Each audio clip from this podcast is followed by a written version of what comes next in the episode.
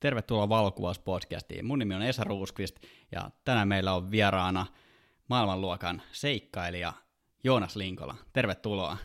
Huhhuh, nyt ollaan kovassa luokassa. Kova titteli. Joo. Sä oot ollut monta vuotta Suomen ihan, ihan kärkikastin siis somevaikuttajia ja valokuvaajia ja retkeilijöitä ja tällaista outdoor-kansaa, niin monelle varmaan tosi tuttu meidän kuuntelijoista, mutta haluaisit esitellä itsesi tähän alkuun vähän, että kuka oot ja mitä sä teet? No, nyt viisi puoli vuotta itse asiassa tullut tuota Instagramia täyteen, niin kai siinä on ehtinyt näkemään ja kokemaan jos jonkinlaista reissua, oppimaan valokuvauksesta ja välillä videokuvauksesta kamera etupuolelta, takapuolelta ja sivulta. Tota, Joonas on nimi ja kaikille yhtä hymyileväinen tyyppi Järvenpäästä kotoisin nyt 29-vuotias. Asustelen Helsingissä, mutta tekee mieli aina pohjoiseen. Tällä hetkellä päivätyöt sitä vähän hidastaa tämän kevään myötä. Toimenkuva on vähän kehittynyt eteenpäin pelkästä somettamisesta.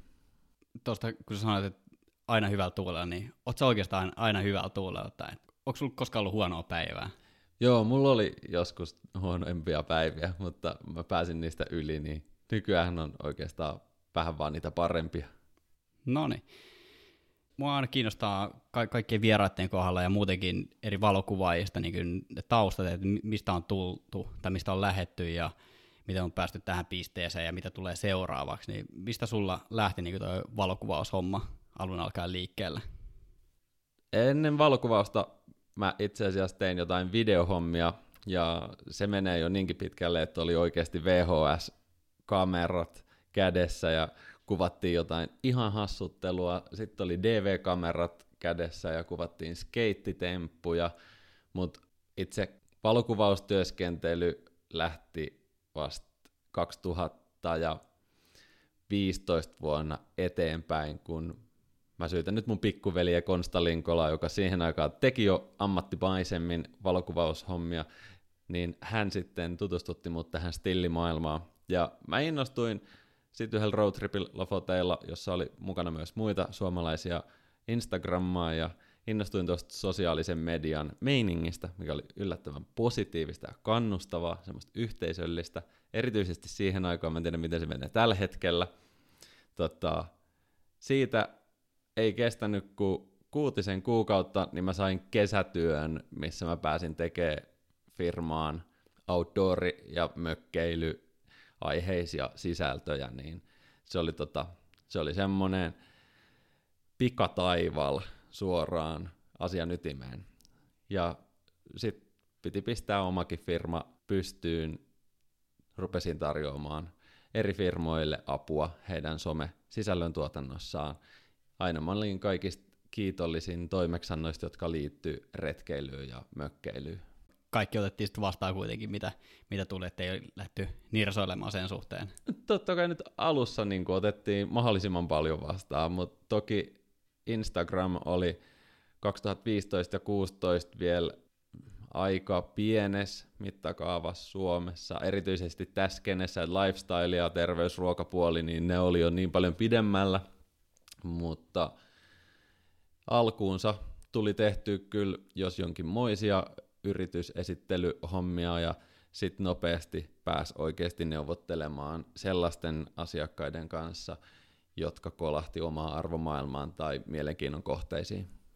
Joo, mulla tuolla itse asiassa myöhemmässä vaiheessa niin tuosta vaikuttajamarkkinoinnin eettisyydestä, mutta onko kuinka suuressa arvossa sä pidät itse sitä, että että tavallaan ne asiakaskeisit vastaa sitä just sun omaa ma- arvomaailmaa?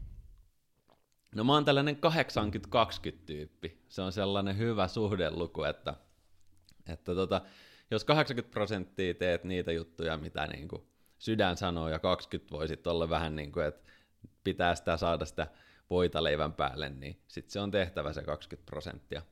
Aika harva itse asiassa saa valita täysin, mitä tekee varsinkin kun puhutaan niche-alasta, joka on joku outdoor ja mökkeily, so- somettaminen tai valokuva- ja mediatuotanto, sisällöntuotanto, oman arvomaailman kanssa mun mielestä on tärkeää, että elämä sopii joustamaan myös niissä vaikeissa valinnoissa ja tekemään kompromisseja, jotta voi ehkä ottaa sen yhden vähän raskaamman askeleen kohti sitä toivottua päämäärää. Joo, on se varmaan niin pieni jousto on oikeasti hyvä siinä, ettei niin me ihan täysin rakkaudesta laji, että just se, että toihan on oikeasti kovaa duunia, että ei, ei, ei se ole vaan sitä, että lähdetään käymään reissussa jossain Norjassa ja hymyillään siellä Instagramin seuraajille ja kerrotaan kuinka siistiä se on, että on siinä niin oikeasti, kyllähän se on työtä. Et, niin. Että ei se voi niin täysin mennä vaan tavallaan sen niin hauskan pidon se fiilistelyn piiriin, että kaupallinen aspektihan siinä pitää olla myös. Joo, ja mulla on alusta asti ollutkin, että tota, mä en koskaan ajatellut, että mä olisin dokumentaarinen valokuvaaja tai dokumentaarinen somettaja, vaan mä alusta asti tykkäsin siitä, että tämä mahdollistaa myös oikeasti asuntolainan myöhemmin. Niin, kun mainitsit tuosta asuntolainasta ja pitää sitä leipää kantaa pöytään, ja sitten kun alkaa kertyä niitä seuraajia, niin miten niille omille seuraajille ja sit sille sitoutumiselle, mikä niillä seuraajilla on, niin miten sille pystyy laskemaan sit jossain kohtaa hintalapun, että onko siihen jotain kaavaa vai meneekö se oikeasti ihan, ihan fiilispohjalta sitten loppuviimein, vai onko se aina joku tapaus, reissu tai diilikohtaisesti? Niin, no varsinaisesti pelkästään seuraajille myymisellä ei kyllä saa sitä leipää pöytään muuta kuin oikeasti hyvän mielen. Joskus saattaa saada parempia korvauksia, mutta tähän liittyy sisällön tuotantoa ja somettamiseen myös ihan se konkreettinen asiakkaalle luovutettavan materiaalin lisenssikustannukset tai lisenssipalkkiot, tai miksi niitä nyt sanotaan. Omille seuraajille voi laskea aina jonkun arvon, ja monesti se on ihan väärin laskettu, joten paras tapa oppia oma arvo on etsiä niitä potentiaalisia yhteistyökumppaneita ja ihan vaan sillä, että testaa, mikä on sen kyseisen potentiaalisen asiakkaan maksuhalukkuus ja sen raja. Miten mä oon sanonut monesti on, että pyydä sen verran, että vähän hävettää. niin tavallaan siinä saattaa just menettää jonkun osan niistä diileistä, mutta ainakin sä löydät sen oman arvon ja sitten toisaalta ne diilit, jotka sä saat, niin niillä sä pärjäät. Joo, tuo on ehkä ihan hyvä sanoa just tolleen, että, että pyytää sen verran, että vähän, vähän hävettää. Että mä oon kuullut kuitenkin aika paljon tuolta niin muilta valokuvaajilta ja somivaikuttajilta, ketkä, ketkä tekee sit, niin enemmänkin duunikseen, enemmän kuin minä. Niin koitetaan niin monesti vetää valokuvaajia ja niin tekijöitä sitten kuitenkin pikkusen halvalla monesti, että, kaiken, kaiken näköistä diiliä on tullut vastaan. No tällä hetkellä sisällöntuotanto on murroksessa, koska siis valokuvauksestakin on tullut koko kansan harrastus, joten näitä palveluita, joilla joukkoistetaan jonkun ison nimeltä mainitsemattoman suklaabrändin ää, sisältöjä niin, tai niiden tekemistä, niin tavallaan ne polkee sit sitä hintaa alaspäin, mutta se tavallaan mahdollistaa myös niin kun ammattimaisesti sisältöjä tekevien tyyppien vielä enemmän erikoistumiseen. Et se, se ei enää tarkoita sitä, että ehkä saadaan joku yksi kuva, vaan sitten tehdään niin kuin päivässä viiden kuukauden somesisällöt. Niin pysty, kuinka moni pystyy tavallaan lähteä tekemään semmoisia lupauksia, mitkä kuulostaa jo al- alusta alkaen niin kuin aivan ihmeellisiltä. Ja jos kilpaillaan Suomen sisällä, niin täällä on isoja merkittäviä mainostoimistoja, mediatoimistoja, tuotantolaitoksia ja ihmeellisiä puljuja tulee joka viikko jostain päin, niin se yksittäinen, tosi taitava sisällöntuottaja tai somettaja, se saattaa korvata kokonaisen toimiston. Ja se toimiston kiinteät kustannukset on monesti niin korkeita, että itse asiassa vaikka sä et pyytäiskään täysin markkinahintaa siitä sun lopputuloksesta, niin sä voit silti päästä ihan todella koville tienesteille. No toi on ihan, ihan tosi mielenkiintoinen näkemys tuohon ja varmasti siinä on perää. Että kyllä toi niin kaiken kaikkiaan, niin mitä mä oon itsekin seurannut, mulla on päiväduunissa yksi markkinointifirma asiakkaana, niin jotenkin tuntuu, että koko tuo niin markkinointibisnes ylipäätään on niin tosi suuressa murroksessa, niin, niin kuin sanoit. Ja media-alalla löytyy aina niitä tyyppejä, jotka on valmiit tekemään työt ilmaiseksi, niin sitäkin suuremmalla syyllä kannattaa pistää hintalappu sen verran kovaksi, että silloin kun sen diilin saa, niin sitten se tavallaan kompensoi ne kaikki menetetyt projektit. Kyllä, eli neuvosto vaarin, että pistäkää pikkusen tuhma hintalappu sille omalle työlle. Joo, ja siis taistellaan sen hinnan puolesta. Et monesti hinta saattaa ensi kuulemalta tuntua perusteettoman isolta asiakkaan näkökulmasta, mutta sitten kun sen avaa ranskalaisilla viivoilla, että mitä se sisältää, mitä toimenpiteitä, työvaiheita, mikä laatutakuu ja montako korjauskierrosta ja mitä, mitä niin kuin oikeasti asiakas on saamassa sillä sen yhden jonkun vaikka videon lisäksi, niin kyllä se sitten yhtäkkiä onkin vähän houkuttavampaa. Erityisesti sen takia, että listaamalla ne eri vaiheet myös näin niin kuin sisällön tuottajana mä nostan omaa profiiliani asiantuntijana, että mä ymmärrän asiakasta, mitä se on tarvitsemassa, ja se on eri asia, että mitä se haluaa ja mitä se tarvitsee. Jos pääsee niin kuin sinne ihon alle kuuntelemaan asiakkaan tarpeita, niin monesti ne halut unohtuu ja tarpeista muodostuu ihan varteen otettava niin kuin budjetti sit sille projektille.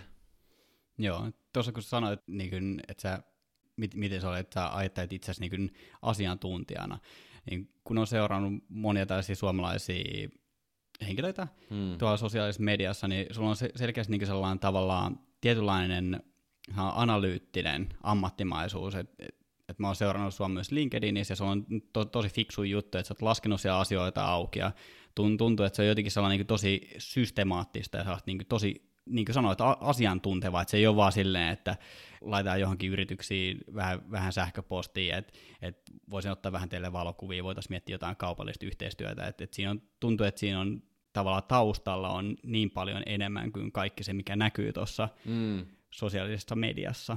No sitten tavallaan mun tämä markkinointiura alkoi kyllä just tuolta analytiikan puolelta, että Google-mainoksia suunnitellessa meni ensimmäiset vuodet, ja toki tuossa tuo yksi diplomi-insinöörin tutkintokin niin kuin opettanut jotain Exceltä ulkoista ja pyörittelemään erilaisia tehokkuuksia kustannustehokkuuksia, niin totta kai, ja monesti helpointa, helpointa perustella omaa hintaa on päästä puhumaan asiakkaalle tarpeeksi korkealla olevan henkilön kanssa, ja niille semmoiset kylmät numerot on kaikista lämpimämpiä korville. Joo. Toi kuulostaa jotenkin, mä tykkään itse siis pyöritellä lukuja ja Exceleitä ja on jokseenkin an- analyyttinen henkilö, niin toi, toi, toi kuulosti tosi kivalta. Mutta tota, äh, jatketaan tuosta hen- henkilöbrändistä ja sen leipomisesta. Et nyt kun ollaan puhuttu susta, että sä oot vähän sellainen asiantuntijamainen ja kuitenkin tosi raudalluja ammattilainen, mitä tuon sosiaaliseen mediaan ja kaiken sen ympärille tulee, niin mietitään, että valokuvauspodcasti joku kuuntelija haluaisi alkaa valokuvaamaan ja tekemään kaupallisia yhteistyötä mikä tahansa valokuvaukseen liittyvän asian kanssa ja lähteä rakentamaan sitä omaa henkilöbrändiä. Voidaan keksiä tästä lonkalta vaikka joku, joku ihan täysin tuulesta teemattu. Ota tuosta hatusta vaikka rakennetaan tässä livenä jollekin henkilökuvaajalle henkilöbrändi? Top 5 neuvoa vai? Top 5. Ota, vi, viidellä bulletilla rakennetaan henkilökuvaajalle brändi.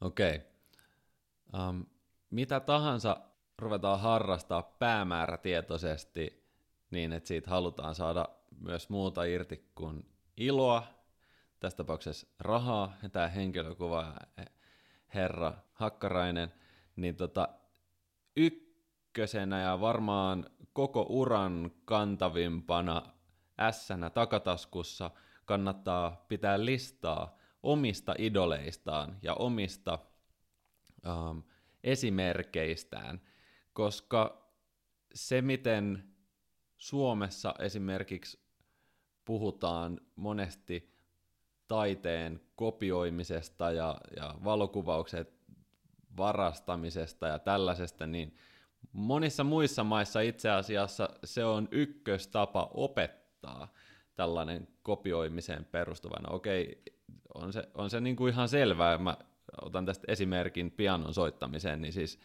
joku muuhan ne sun nuotit on alun perin kirjoittanut, ja sä rupeat vaan soittaa niitä. Ja niinhän susta tulee hyvä.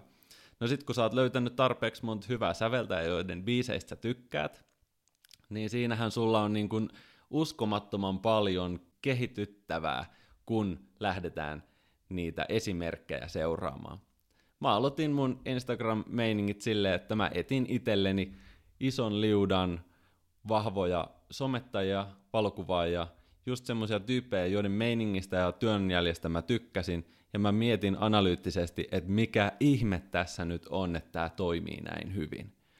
Et henkilökuva herra Hakkarainen, etsi itsellesi esimerkit ja idolit, kirjoita ne ylös, tai siis nykymaailmassa painaa sitä seuraan nappulaa.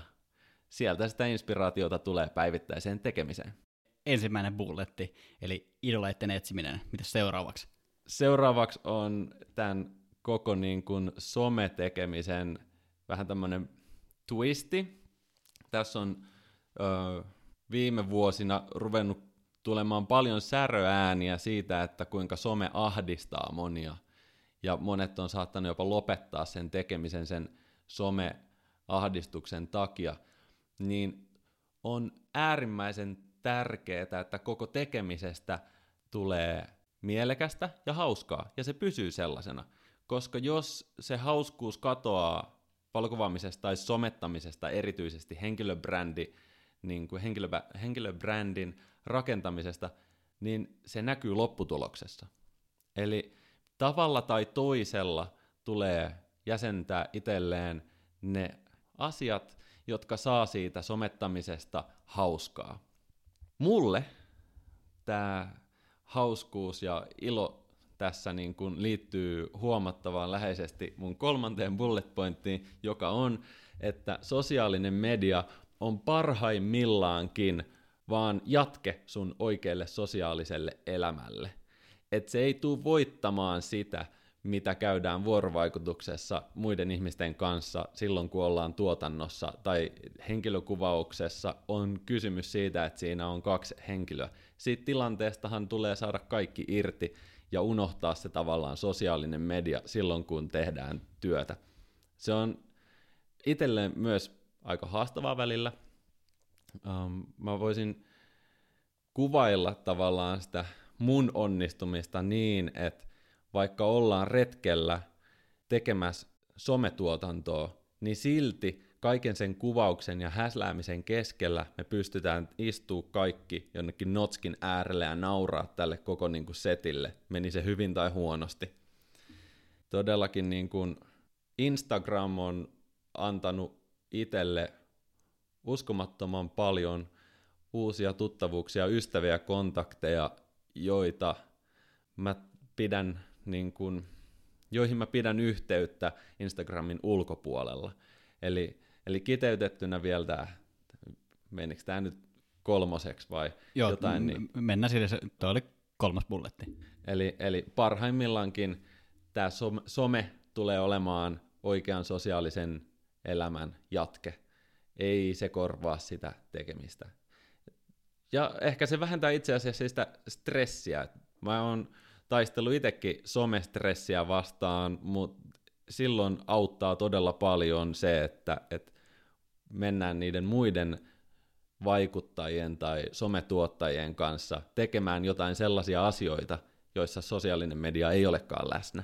Toi on ihan todella tärkeä, niin kuin noin kaksi, kaksi bullettia niin yli, ylipäätään niin se tekemisen mielekkyys, se pitäisi olla niin kaikessa, mitä me tehdään.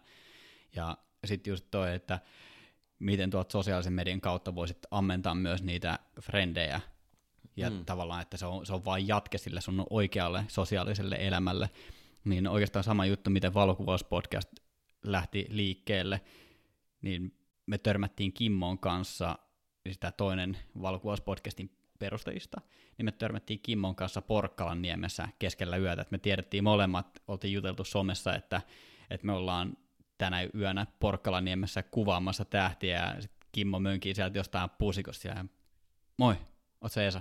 On. Ootko Kimmo? Joo. Hauska tavata. se, se, kello, kello oli varmaan jotain yksi yöllä, kun me tavattiin. se, se on jotenkin niin, niin random kohtaaminen, mutta siitä on niin tullut tosi hieno, hieno ystävyyssuhde ja tota se voi olla oikeasti parhaimmillaan. Et, mm. et se täytyy muistaa, että et se, on, se on tosi hyvä työkalu, että sä voit tutustua uusiin ihmisiin sitä kautta, mutta ei sovi unohtaa sitä sun omaa oikeaa sosiaalista elämää. Mm. Se oli hyvä story. Joo. Vastaavanlaisia on osunut itselleenkin lukuisia kymmeniä. Tota, tota, neljäs pointti liittyy siihen, että päämäärätietoisesti, jos ruvetaan harjoittelemaan harrastuksesta ammattia tai intohimosta ammattia, niin se oma yritys pitää laittaa pystyyn. Ja oman yrityksen pystyyn laittaminen on Suomessa tällä hetkellä aivan superhelppoa. Mä en nyt puhu semmoisesta kevyt yrittäjyyspalvelusta, vaan ihan oikeasti toiminimi tai osakeyhtiö. Mä itse aloitin toiminimellä ja vaihoin myöhemmin osakeyhtiöksi. Ja se on just se niin kuin etu, että voi investoida sitä tulovirtaa siihen omaan ammattimaiseen tekemiseen ja ajatella niin kuin pidemmälle kuin ehkä esimerkiksi seuraavaan retkeen, että, että ymmärtää semmoista, niin kuin, rupeaa ymmärtää sen rahan päälle, että, että nyt täytyy joka kuukausi saada keskimäärin ö, tonni näihin asumiskustannuksiin, ja auto on aika monille iso kustannus edelleen. Ehkä tämä henkilökuva ja herra Hakkaraisen isoin kustannus saattaa olla joku studio, niin se, että perustaa yrityksen ja esimerkiksi ottaa leasingillä sinne niitä kamoja, voi olla paljon parempi vaihtoehto siirtää sitä tavallaan sitä kustannusta tulevaisuuteen kuin että ajattelee, että noi on niin kalliit noi ammattikamat, etten mä voi niitä tänään maksaa.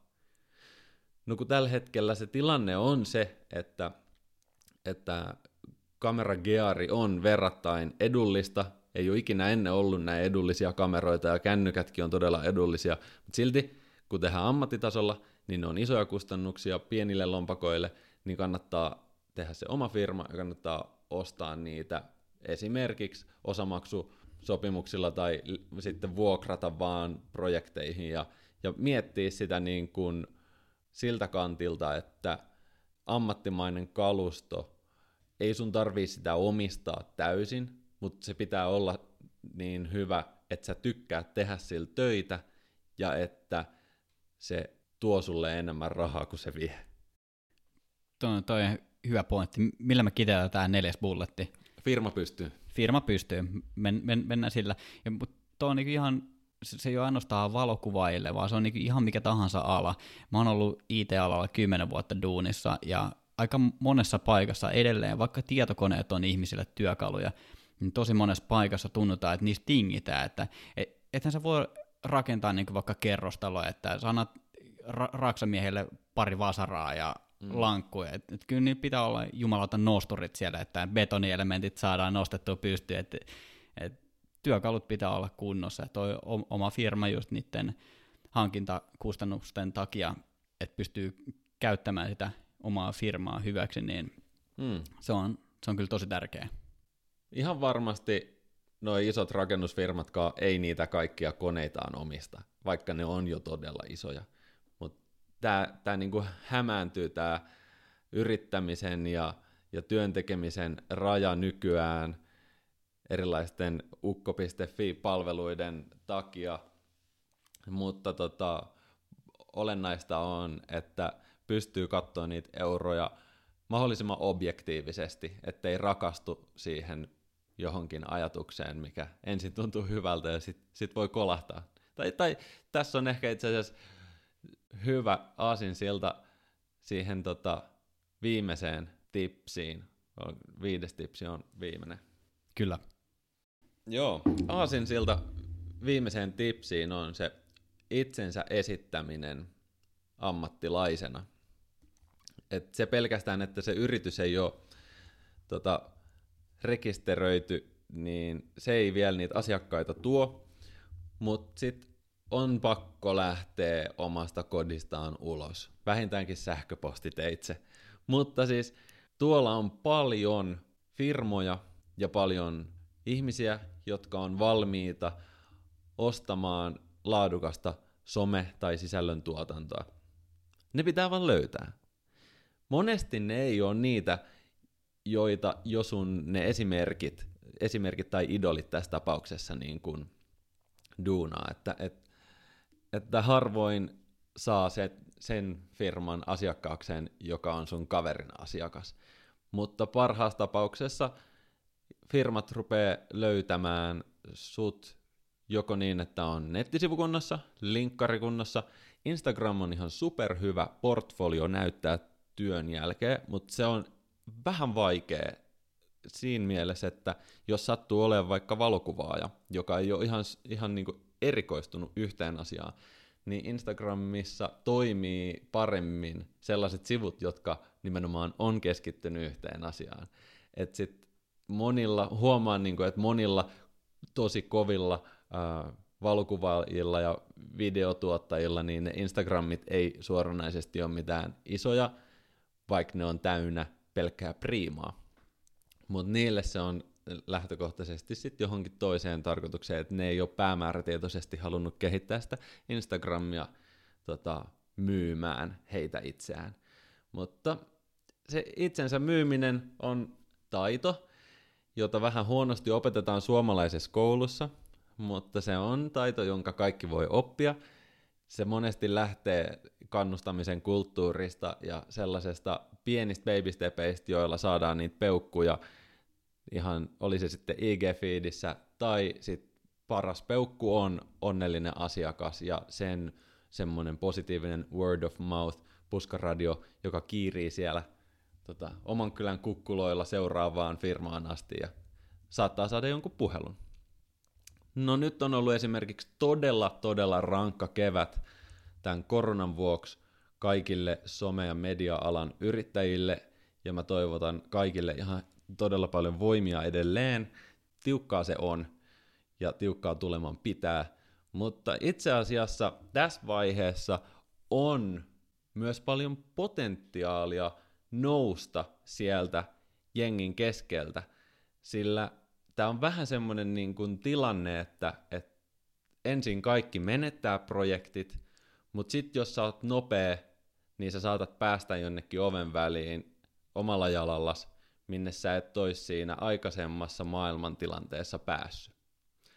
Et nyt aloittelevat yrittäjät ja ennen myös ne kaikki vanhat yrittäjät, niin että hei, tota, ei, ei vedetä sitä lippaa silmille, vaan käännetään se tonne niin kuin pään taakke ja aivan hurjalla voimalla rakentamaan tavallaan sitä omaa liiketoimintaa, vaikka tämä korona on vienyt niin paljon markkinapotentiaalia, erityisesti mediapuolella ja mainospuolella. Tämä toimii niin oikeastaan vähän, vähän kaikilla muillakin osa-alueilla, niin ihan vaikka osakemarkkinoista lähtien, että kun tulee joku isompi nytkähdys ja notkaasus ja kurssit laskee, niin sitä seuraa jossain kohtaa nousu, niin sama nyt varmaan sitten näiden someduunien kanssa ja markkinointiskennessä niin muutenkin, että et, niin kuin sanoit, että sitten kun ne hanat aukeaa, niin ei muuta kuin lippa väärinpäin ja isompaa vaihdetta silmää ja sieltä sitten etsimään niitä omia asiakkaita. Et, et mä kanssa uskon, että tuossa on niin kuin jollain aikavälillä, en tiedä miten, miten business on toistaiseksi vielä elpynyt, että aika paljon huomaa, että niin kuin esimerkiksi hääkuvaajien keskuudessa on niin kuin, häät on siirtynyt ensi vuodelle, niin en tiedä, että on, onko sinne löydetty tälle kesälle ja syksylle mitään korvaavia tulonlähteitä henkilökuvausbisneksen puolella. Mutta mä uskon, että nousu tulee tapahtua, ja mä saan ton, ton sun pitchin aikana kolme lisäbullettia tuohon, eli itsensä yes. myyminen, portfoliokuntoa ja markkinoiden tilanne. Täytyy seurata vähän sitä, että mitä markkinoilla tapahtuu ja että, että jos on jotain suhdanneherkkää nicheä, missä toimitaan, niin että siellä täytyy olla sitten valppaana myös, että, että jos tapahtuu jotain isoja murroksia tai vähän pienempiäkin, niin seuraa sitä markkinaa ja on sitten siellä niin kuin tavallaan koko ajan valppaana. No toi on muuten aika hyvä. Ja to, tuli muuten mieleen sellainen, että Um, edelleen some- ja sisällöntuotanto markkinassa on aivan uskomaton reikä, ja se on kaikki toi teollinen, teollinen puoli ja tavallaan rakentaminen ja sellainen vähän tavallaan epäseksikkäämpi skene, että siellä on kyllä paljon paljon mahdollisuuksia. Tuo on itse asiassa tosi, tosi mielenkiintoinen, kun jon, jonkun verran itse tietää tuosta somehommasta. En nyt sano, että mä oon mikään asiantuntija, mutta jotain tiedän kuitenkin. Ja sitten kun peilaa päiväduunissa niin noihin IT-hommiin, mikä on sitten kuitenkin aika rank, rankasti tai oikeastaan täysin B2B-bisnestä, niin sitten, miten sä saat jonkun tuossa niin kuin vaikka satojen tuhansien eurojen jonkun tuossa järjestelmäkokonaisuuden mm. myytyä, ja että sä tavoitat oikeasti sen toimitusjohtajan, joka istuu vessassa ja selaa Facebookia, mm. niin se ei ole ehkä se niinku ihan, ihan ideaalinen tapa, että siellä on varmasti niinku tuossa, niin kuin, niin kuin sanoit, että epäseksikkäät kohteet, niin kuin just joku teollisuus, että että miten, miten sinne pystyy laittaa jalan oven väliin ja miten sieltä pystyy tavoittamaan niitä oikeita, oikeita kohderyhmiä, niin siinä on varmasti ihan oikeasti tekemisen paikka. Niin, business to business puolella varmasti on pidemmät myyntiputket, mutta mulle se on ihan sama, puhutaanko nyt yritykseltä asiakkaalle vai yritykseltä yritykselle. Niin kauan kuin tekoäly ei myy tekoälylle, niin se on kyllä ihmiset, jotka myy ihmisille. Kyllä, tuo on, on ihan, ihan hyvä pointti. Oletko huomannut, että onko Instagram-bottien lisäksi niin sen kummempaa tekoälyä tullut tonne, tonne skeneen? Tai pysty, onko siinä mitään innovaatioita, miten pystytään hyödyntämään tekoälyä? Siis tekoälyvaikuttajathan on jo niin kuin todella iso juttu, että tuolla Aasiassa päin, toisin sanoen siis AIlle luotu profiili. Ne Aa. on kovia. Joo, mä itse asiassa tota, nyt kun sanoit, niin kyllähän mullakin on tästä eläviä esimerkkejä, että mulla on tota, ää, muista jonkun Twitter-tili, joka generoi vaan jotain, niin kuin, sillä oli syötetty jotain kirjallisuutta, mitä se oli lukenut, ja sitten niiden perusteella se teki niin kuin kerran päivässä jonkun Twitter-postauksen. Mä, mä nyt muistan, mikä se oli nimeltä, ja sitten on niin kuin tekoälystä oli tota, on tehty, olisiko se ollut Mario Karttiin, oli tehty botti, joka niin kuin niin kuin koneoppimisella opetetaan sitä bottia ajamaan sitä Mario Karttia, sitten siitä tulee jotain striimilähetyksiä. Joku tällä juttu oli kanssa. Et, et on, onhan siinä, meiltä loppuu pian työt. Tekoäly tekee meidän somet. Yes, päästään harrastamaan taas. Työt loppuu. Joo, okei. Okay. Mutta tuosta saatiin aika hyvä kattava, kattava määrä bulletteja, että miten leivotaan oma henkilöbrändi, eli ykkösenä, mä kirjoitin nämä ihan ylös, että mä unohan tuossa joutessani, koska tästä tuli a- aika kattava vastaus. Eli ensimmäinen steppi, etsitään ne idolit ja koit- koitetaan oppia niistä ja sisäistää sitä, mitä, mitä he tekee. Kakkosena tekemisen mielekkyys, että se pitää oikeasti, sun pitää nauttia siitä, mitä sä teet. Kolmantena some on jatke omalle sosiaaliselle elämälle. Nelonen, oma firma pystyyn. Vitonen, itsensä esittäminen ammattilaisena, kutonen itsensä myyminen, seiska portfolio, kasi markkinoiden tilanne. Jos, jos ei noilla saa rakennettua henkilöbrändiä, niin ei sitten millään. Tai, tai jos, ette, jos, jos ette saa, niin soittakaa Joonakselle, että... Lisää bulletteja. Kyllä, lisää bulletteja ja sitten tot, totta kai niin pikkusen tuhma hintalappu sit alle koodilla valokuvauspodcast plus 20 prosenttia hintoihin. Joo, siirrytään vähän, vähän eteenpäin meidän aihelistalla. Miten rakennetaan luottamus omiin seuraajiin? Näytetään oma naama. Tehdään semmoisia diilejä, jotka ei ole suoranaisesti rikollisia, ja jos pysyy aallonharjalla trendeissä, niin se totta kai luo tietynlaista uskottavuutta. Jos pystyy perustelemaan omat väitteet tieteellisesti jollain tutkimuksilla, niin se luo uskottavuutta – jos pystyy pitämään oman tyylinsä kiinnostavana niin pitkään, niin se on jo itsessään äärimmäisen uskottavaa. Tavallaan sun fiidi on sun brändi. Eli se, mitä mä haluan täällä sanoa, on, että ei ne seuraajat susta tiedä mitään muuta kuin sen, että millainen se fiidi on. Ja ne tekee sen julkaisun perusteella päätöksen, lähteekö ne sua seuraamaan vai ei. Ja ne tekee sun aikaisempien julkaisujen päätöksellä semmoisen mielikuvan, että onko tämä uskottavaa vai ei.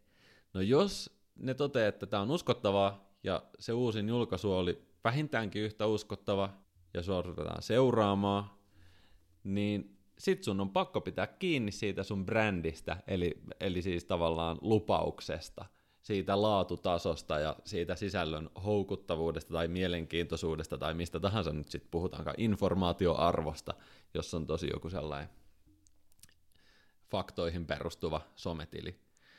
Ja jos moka, niin silloin ne saattaa todeta, että ei tämä pitänyt kiinni sanoistaan, että so long. Somessa on niin helppo nykyään seurata ja myös ei seurata, että ei kannata oikeasti ajatella sitä sellaisena paikkana, missä ihan kokeillaan tavallaan fiidissä, että mikä menestyy ja mikä ei. Maksetul puolella voisit tehdä AB-testausta, koska siellä on ihan kivat palikat siihen, että mikä menestyy hyvin ja mikä ei.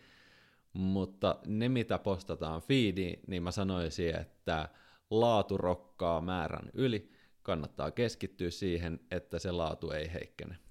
Joo, varmaan joku just tietyn, tietynlainen johdonmukaisuus siinä, mitä tekee. Et, niin kuin sanoit, että se on... No se on osittain tämä niin laatu, että Kyllä.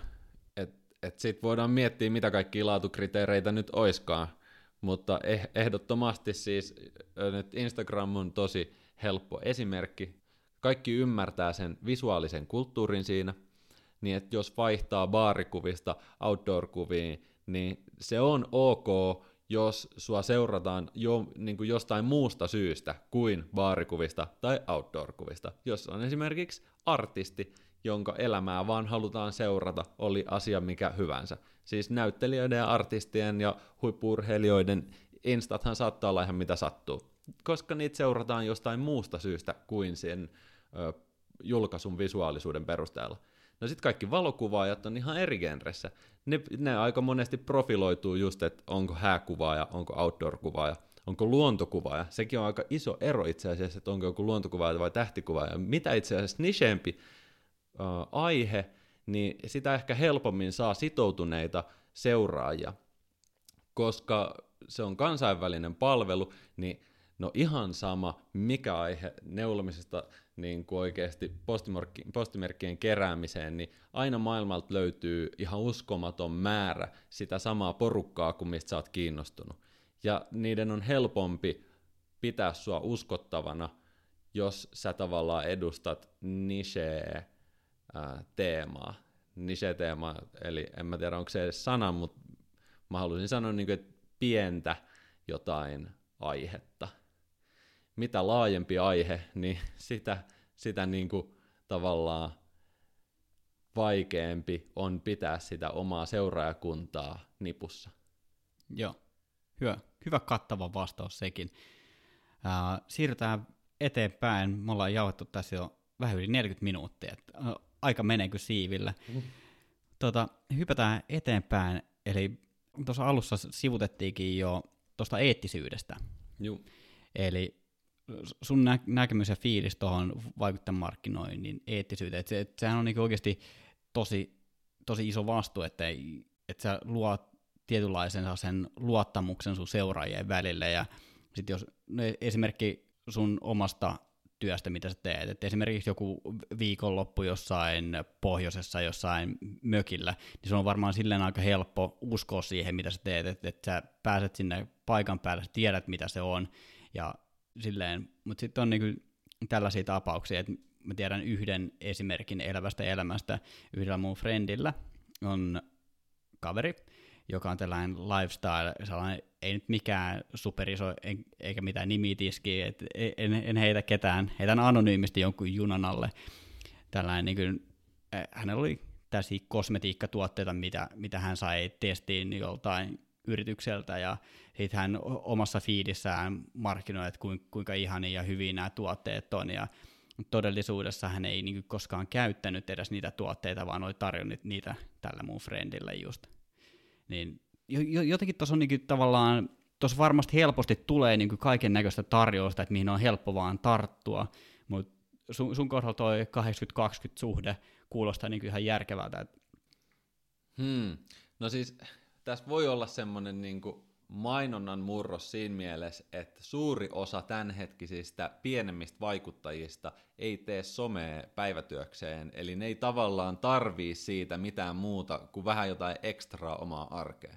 No, vaikuttaminen itsessään ei ole mitään uutta. Sitä nyt on tehty niin kuin koko ihmiskunnan ajan ja aina jotain on vedetty höplästä ja aina on sanottu niin kuin perusteettomia myyntipuheita, ihan sama mikä niin kuin jauhosäkki on ollut kyseessä. Et, et ei tarvii mitään muuta kuin maalaisjärkeä ja hyvää medialukutaitoa, kri- kriittistä katsetta siihen, että hei, onko toi tyyppi sanojensa arvoinen. Tietenkin nyt sitten, jos joku sosiaalisen median vaikuttaja sen 80 prosenttia ajasta on äärimmäisen vakuuttava, niin se on ehkä vaikeaa bongata sieltä sit niitä mahdollisia ei-vakuuttavia myyntiargumentteja. Tai että jos se on saanut ilmaiseksi jotain eikä kerro sitä, että se on saanut ilmaiseksi. Tai että jos sille maksetaan jotain siitä, että se kehuu tuotteita eikä se kerro siitä. Niin nämä on nyt sitten semmoisia asioita, mihin mulle ei ole semmoista ö, vakiintunutta kantaa, koska tämä on edelleen äärimmäisen muuttuva ja sekava koko tämä some-markkinointiskene. Mä itse tykkään siitä, että asioita tehdään eettisesti oikein, ja mä puhun, puhun eettisyyden ja varsinkin läpinäkyvän viestinnän puolesta.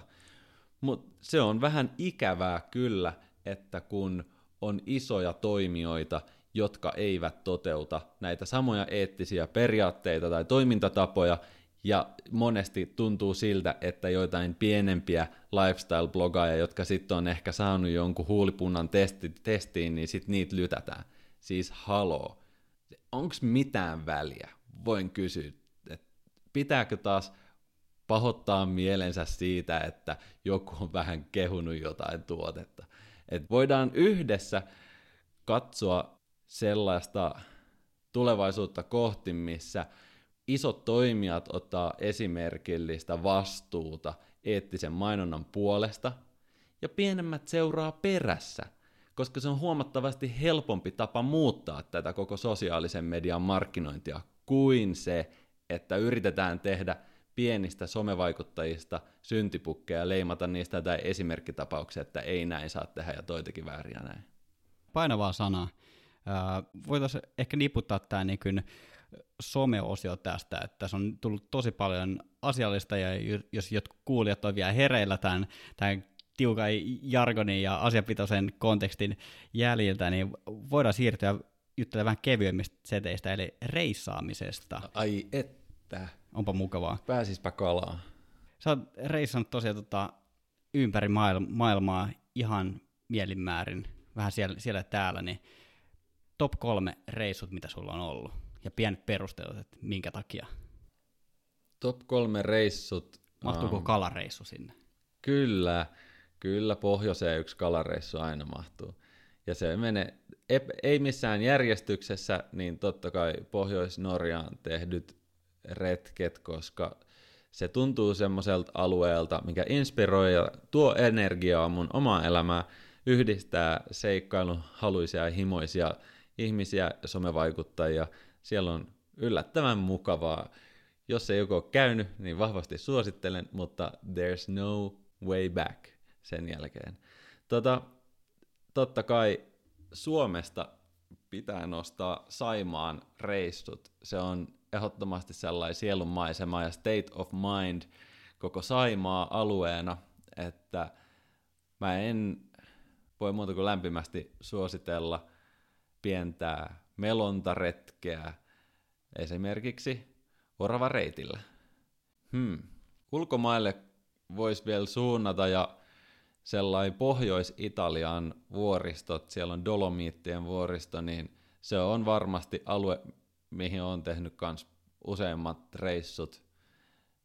Ja viihdyn äärimmäisen paljon herkullista pizzaa ja viiniä. Ihmiset on semmoista vuoristokansaa, ottaa chillisti, on ystävällisiä ja yhteistyökykyisiä. Ja tota, siellä on, hmm, siellä on paljon hyviä muistoja.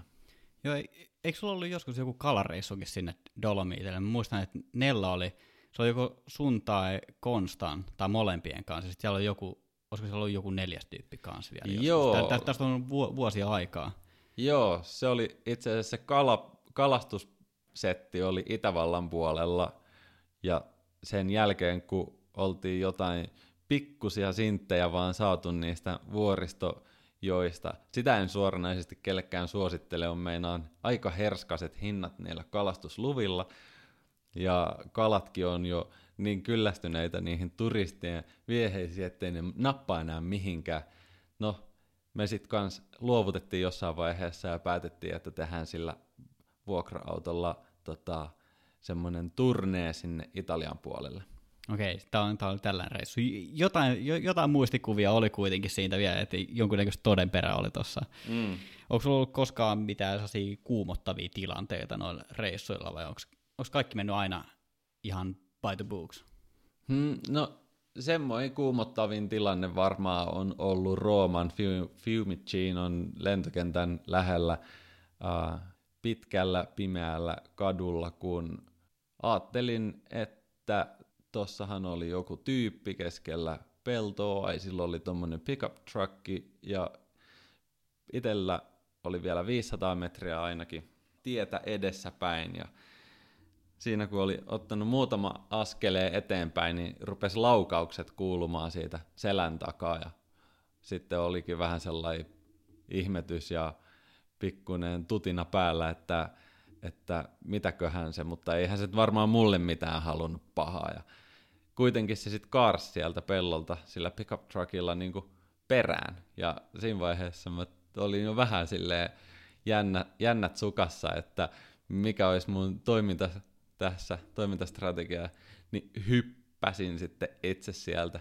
tieltä sinne parkkipaikan puolelle, tota, pimeän, paik- pimeän parkkipaikan puolelle muiden autojen taakse piiloon. Mutta siis oikeasti tommosia asioita voi tapahtua ihan missä vaan, Mä sanoisin, että päällisin puolin mun reissukokemukset on ollut vaan täynnä hyviä, hyviä semmoisia nauruhetkiä, eikä mitään pelottavia tarinoita, mistä voisi joskus vääntää kummitustarinoita. Joo, se on ehkä ihan hyvä niin, että ne reissut on sujunut kuitenkin, ja niin, niin kuin sanoit, että toi olisi voinut tapahtua ihan, ihan missä tahansa. Että, että... Ja siis mä en koskaan väittänyt tässä, että se tyyppi olisi halunnut mulle mitään pahaa. Joten mä en tiedä, mikä se tilanne on ollut. Kyllä. Tämä on vaan niinku kokemus. Jep, ja varmasti niinku kuum, kuumottavaa, että jos, jos sä kuulet niin kyllä laukauksia lähietäisyydeltä jostain, että on, on se suuhun kohdistettu tai ei, niin kyllä, mm. kyllä siinä nyt pikkusen varmasti säpsähtää. Mutta mm. ei, et, et jäänyt kuitenkaan ottaa selvää, että, että halusiko hän sulle nimenomaan mitään pahaa vai... Joo, ei. Joo. Monta kertaa sä oot käynyt Norjassa? Uff, parikymmentä. Yli vai alle? En ole laskenut. Varmaan kaksi alle. Okay. Mutta aika monta kertaa. Tuntuu, että joka kerta kun vaan Instagramin, niin Joonas on Norjassa. Niin, no niinhän se varmaan on. Saa luvan ollakin. Joo. Pik- pikkuhiljaa voit lopetella päivätyöt ja muuttaa sinne.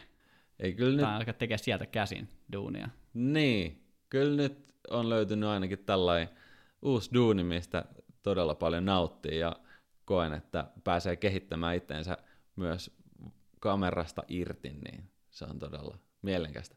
Itse asiassa siitä vähän tuli mieleen nämä niin kuin aikaisemmat puheenaiheet, että kuinka monelle tota, somettajalle itse kuvaaminen ei ole se vakkariduuni, niin mäkin tietyllä tavalla ehkä toivon mun tulevaisuudelta sitä, että valokuvaamisen merkitys korostuu epäkaupallisessa muodossa mulle, ja, ja että, että mä rupean rakastaa semmoista taiteellisempaa touchia tuossa koko hommassa, koska mä uskon, että se on yksi tapa pitää siitä, siitä tekemisen meiningistä ja sitä hauskuudesta ja ilosta kiinni.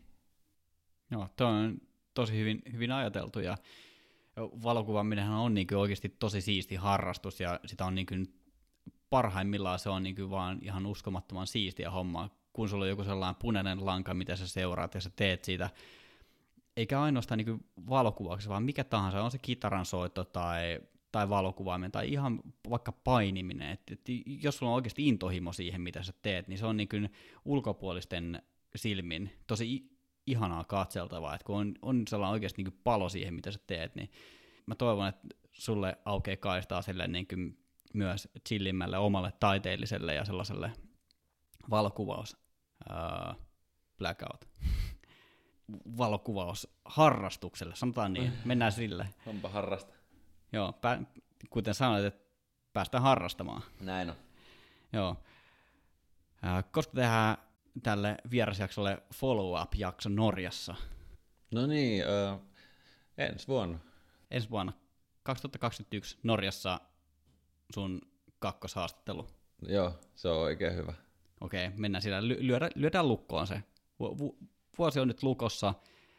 Kuukausi ja päivämäärä katsotaan sitten joskus, joskus myöhemmin. Mä laitoin tänään Instagramiin valokuvauspodcastin seuraajille kyselyä, että mitä he haluaisivat kysyä sulta, niin sieltä tuli yksi kysymys. Mitä itsenäisyyspäivä merkitsee sulle? Mm. Aika tiukka, aika tiukka. Tota, ensisijaisesti menneiden sukupolvien äärimmäisen kovaa työtä itsenäisyyden eteen. Mä en ole kauheasti saanut myötävaikuttaa siihen päivään, lähinnä vaan, että, että tulee kiitettyä ja liputettua ja juhlittua, muistettua niitä tyyppejä. Itsenäisyys on ensisijaisesti myös vapaus valita oman elämänsä suunta. Aika hyvä vastaus, aika hyvä. Mä, mä sytyin tolle. Kyllä. On, onko sulla muuten tota, isovanhempi elossa enää? Joo, Kuinka monta? kaikki. Kaikki. Aika kova. Mulla on, mä oon sua pari vuotta vanhempi, mulla on yksi mummo on enää jäljellä. Joo, Mutta se on jotenkin, nekin on nähnyt aika, aika paljon ja ollut sitten siellä sodan ruuntelemana enemmän tai vähemmän. Niin on se jotenkin tosi raadollista niin kuin tämä 80-luvun loppupuolella syntyneenä niin kuin mietti niitä, että miten, miten erilaista elämä on silloin ollut. Että ei, ei sitä voi olla kuin kiitollinen. Että niin kuin, Tuohon itse asiassa tuli sellainen haaste kuuntelijoille, että jos sattuu olemaan kameraa tai jotain muuta tapaa, no kaikilla on joku tapa nauhoittaa nykyään ääntä, kun on älypuhelimet, niin menkää nyt piruuttaa, ikuistaa isovanhemmistanne tai edes vanhemmistanne tai edes joistain vanhemmista ihmisistä niitä hyviä tarinoita ja hetkiä, koska mä esimerkiksi oon nauttinut katsoa menneiden sukupolvien äh, kuvia ja olisin toivonut, että niiltä voisi myös kysellä kysymyksiä, sellaisia, joita ne ei ehkä tajunnut eläessään kertoa, tai sellaisia tarinoita, joita jäi ikuistamatta kirjoitettuun muotoon. Ja ne on katoavaa, joten tallentakaa ne. Joo, tuo oli hyvä. Mulla oli itse asiassa tästä on varmaan joku viitisen vuotta aikaa, mulla oli pöytälaatikossa on edelleen, saa varastaa tämän idean, mä en aio toteuttaa tätä, mulla ei tällä hetkellä resurssit riitä, että ihan kuka tahansa kuka kuuntelee, niin oli ajatuksena kirjoittaa kirja ja alkuun niin ehkä jonkun blogin muodossa haastatella van, vanhuksia, niin käydä jossain vanhusten talossa tyyliin, rupattelemassa ihmisille ja kysellä niin niiden historiasta, että todella monet vanhukset kokee yksinäisyyttä, niin että menisi ihan vaan rupattelemaan ja kyselemään kuulumisia, valokuvata niitä kyseisiä henkilöitä ja kerätä niitä tarinoita ja koostaa niistä joku kirja. Tuollainen tuli mieleen ihan, ihan nyt, kun tämä topikki tuli puheeksi, niin tuli, tuli jostain muistin syövereistä esiin, niin saa, hyvä. saa käyttää. Joo, käyttäkää Mä ostan kirjan saman tien, kun julkaistaan. asiaa. Mä itse asiassa keksin tuosta tälle oman persoonan mukaisesti, mä oon aika sellainen tulevaisuuteen katsoja ja optimistinen henkilö. Mä toivon, että jossain vaiheessa itsellekin tulee jälkeläisiä, pääsis perustamaan Faija-blogin ja voisi kirjoittaa Faijan niistä omien muksujen aatteista, koska tavallaan siinä elämän alkuvaiheessa se kaikki mielikuvitus on niin kreisiä, että ehdottomasti, jos siellä nyt joku on kuuntelemassa, jolla on lapsia jo olemassa, tai, tai nuorempia, vaikka sitten serkkulapsia tai kummilapsia, niin tallentaa nyt sitten niiden kokemuksia siitä elämästä, ennen kuin ne ehkä sitten ymmärtää kirjoittaa jo omia päiväkirjojaan tai ottaa omia Instagram-kuviaan. Mutta erittäin ö, kannustettavaa yleisesti ottaen. Ja mun unelma on ehdottomasti tehdä se. Kyllä, mutta on oikeasti, äh, tostakin mä luin muutamia vuosia sitten, Kameratori kirjoitti tosi kattavan artikkelin, tai siinä olisiko se ollut joku Ylen haastattelu tai joku tällainen, että tämä meidän sukupolvi, ketkä nyt on niin about kolmekymppisiä, niin me ollaan ensimmäinen sukupolvi, kenestä ei jää fyysisiä printtikuvia ollenkaan, joka sinänsä tuli tuosta aasinsillasta aasinsiltaan, niin tässä hypitään vaan eteenpäin, ja mä uskon, että tämä keskustelu nyt voisi jatkua niin tästä vielä muutaman tunnin eteenpäin, mutta Pitää tosta... ottaa jotain raitista juomaa tähän väliin. Ky- kyllä, Il- ilta on pitkä, mutta siitä tuli tosiaan mieleen tuota se, että meidän sukupolvi on ensimmäinen, kenestä ei todennäköisesti jää ihan kauheasti fyysisiä paperikuvia enää, joka silleen kuulostaa vähän kauhistuttavalta, kun mäkin olen katsonut kuitenkin mun vanhempien ottamia jo- jollain pokkarilla otettuja, että onhan ne kuvat niin sinänsä niin tosi kämäsiä, mutta ne on oikeasti konkreettisia fyysisiä muistoja, että mitä on silloin käytetty, kun ei ole ollut digikameroita, ja nyt tämä meidän sukupolvi, niin ne jää johonkin kovalevyille pyörimään ne kuvat, ja ne ei välttämättä koskaan näe mitään päivävaloa, että jos esimerkiksi kuvaa puhelimella omaa lastaan, niin ne on siellä tosi tarkkaan varjellun pääsykoodin tai kasvotunnisten tai sormenjäljen takana ja laitteet on kryptattu, ettei niitä saada sieltä kovalevyiltä pihalle, jos, jos käy hassusti ja siirrytään ajasta ikuisuuteen, niin ne jää sinne. Ne, ne jää bittiavaruuteen tai tulee joku super sähkömagneettinen auringon purkaus tuolta ja kaikki kovalevyt pimenee. Mä en tiedä, toimiko se SSD-levyihin enää vai onko se jotain magneettisten kovalevyjen juttuja vaan, mutta ihan mielenkiintoinen kela ja mä oon itse asiassa ajatellut, että mä käyn kaikki mun kuvaamat kuvat läpi ja tulostan sit ihan oikeasti tässä lähiaikoina liudan kuvia, että mulla tulee varmaan sellainen muutama sata tuhatta Ku, kuva. Et, Tuhansia, ellei jopa satoja. Kyllä, aivan käsittämätön määrä valokuvia. Mutta...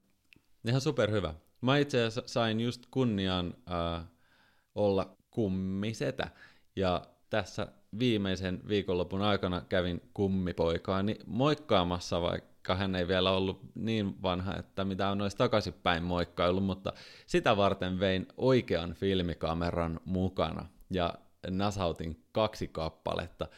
Saa nähdä, että minkälaisia niistä tulee, koska tämä filmikuvaaminen on mulle vielä aivan, aivan omituinen maailma.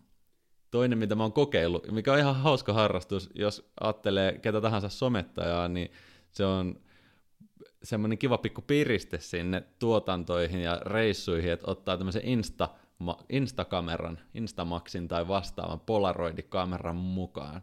Niillä saa aina hyviä hetkiä luotua, ja semmoisia on kyllä tullut. Joo, sama juttu.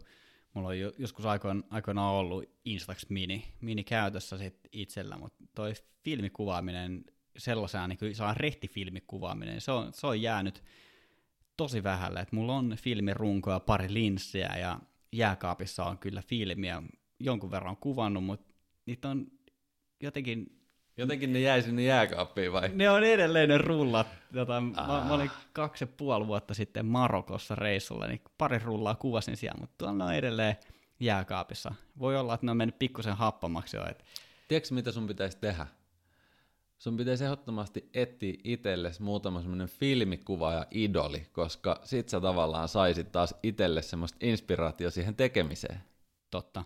Okei, näillä puheilla me etsin ää, seuraavaan valokuvauspodcastin jaksoon itselleni kolme. Riittääkö kolme? Kolme on hyvä luku. No niin.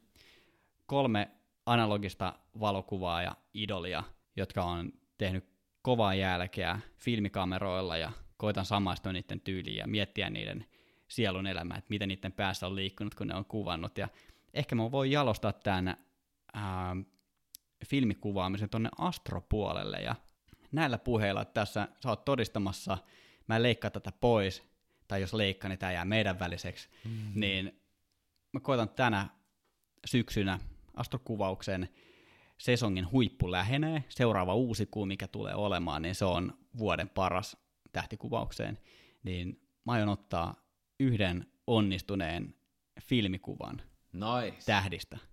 Katsotaan, mitä tulee. Saaks tulla mukaan? Totta kai saa. Yes. Mä oon lähdössä Jurmoon näillä näkymin tuossa elokuun loppupuolella, ja se on ajoitettu just silleen uuden kuun tienoille, että jos saat osumaan sen, niin tervetuloa mukaan, tai voidaan käydä täällä jossain, jossain lähempänäkin ja Jos kiinnostaa, niin ehdottomasti mennään kuvaamaan kimpassa. Yes. Mutta olisiko tämä tässä? Tuleeko sinulla mitään, mitään muuta? Onko jotain kerrottavaa maailmalle? Ei tähän vaiheeseen muuta kuin reippaita kuvailuja itse kullekin. Kyllä, ja nyt näillä, näillä neuvoilla oma henkilöbrändi uuteen uskoon vielä, ja tai rakennetaan sellainen, jos ei sellaista vielä ole, ja tästä on hyvä mennä eteenpäin. Kiitos, kun olet jaksanut kuunnella tämänkin jakson loppuun asti, ja mikäli tykkäät tästä podcastista, niin kerro sille omalle valokuvaaja friendille, että mä tiedän, että siellä on kuitenkin teidän kaveripiiristä löytyy Joonas Linkola, fanboita ja fangirlejä, niin kertokaa kavereille kanssa, että nyt on nimittäin Joonaksen jaksot pihalla, että ei muuta kuin kuuntelemaan. Kästi löytyy Spotifysta, SoundCloudista, Apple Podcasteista, Google Podcasteista ja valokuvauspodcast.comista. Morjens! Moi!